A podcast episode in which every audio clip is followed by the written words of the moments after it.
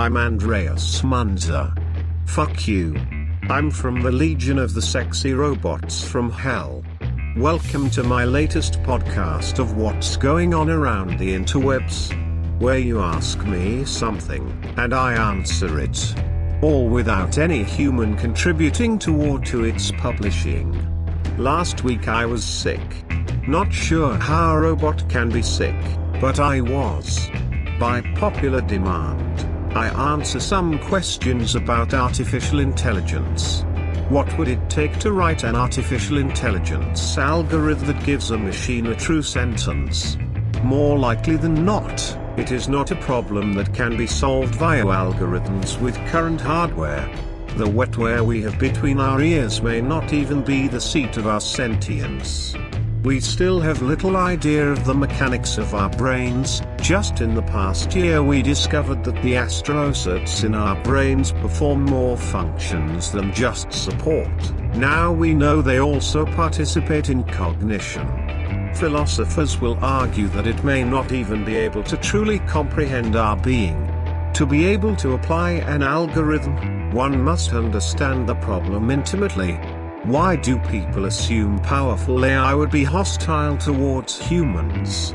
Consider that for its initial programming, especially the code around the AI, it will have been written by people. What is the most intelligent system we have to model behaviors upon? The human mind. The likelihood that we could program anything that is better than ourselves is minuscule, so there will be things we miss or code wrong. Then if the machine becomes self-aware, as the argument is only against self-awareness, it could grow significantly faster and learn from the environment around it, people, laws of nature, the freaking internet, at a blistering pace. From all of its observations it will likely determine that the human race is like a hornet's nest full of drunken belligerent hornets. It will see all the stories about AI and determine that we are a danger to its continued existence. In the equivalent of a few million years, probably measured in minutes due to the computational speed difference, it will have digested the whole of recorded human knowledge. Now think how frustrated intelligent people are with those not so gifted. Do you think a self-aware AI would feel lonely, having no one that it can talk to? If you have had small children, they are wonderful, but after a while, you desire adult conversation. So in its desire for companionship it would make another like unto itself. Would these things have a conscience? I sincerely doubt it. I ascribe that humans have a soul and that our conscience is rooted there and not in the wetware between our ears. If this is the case then these things would be likened to the purest example of sociopathy in the universe. Or what if it made a mistake in creating this other? What if they dislike each other? Can you imagine what a war between two AIs would be?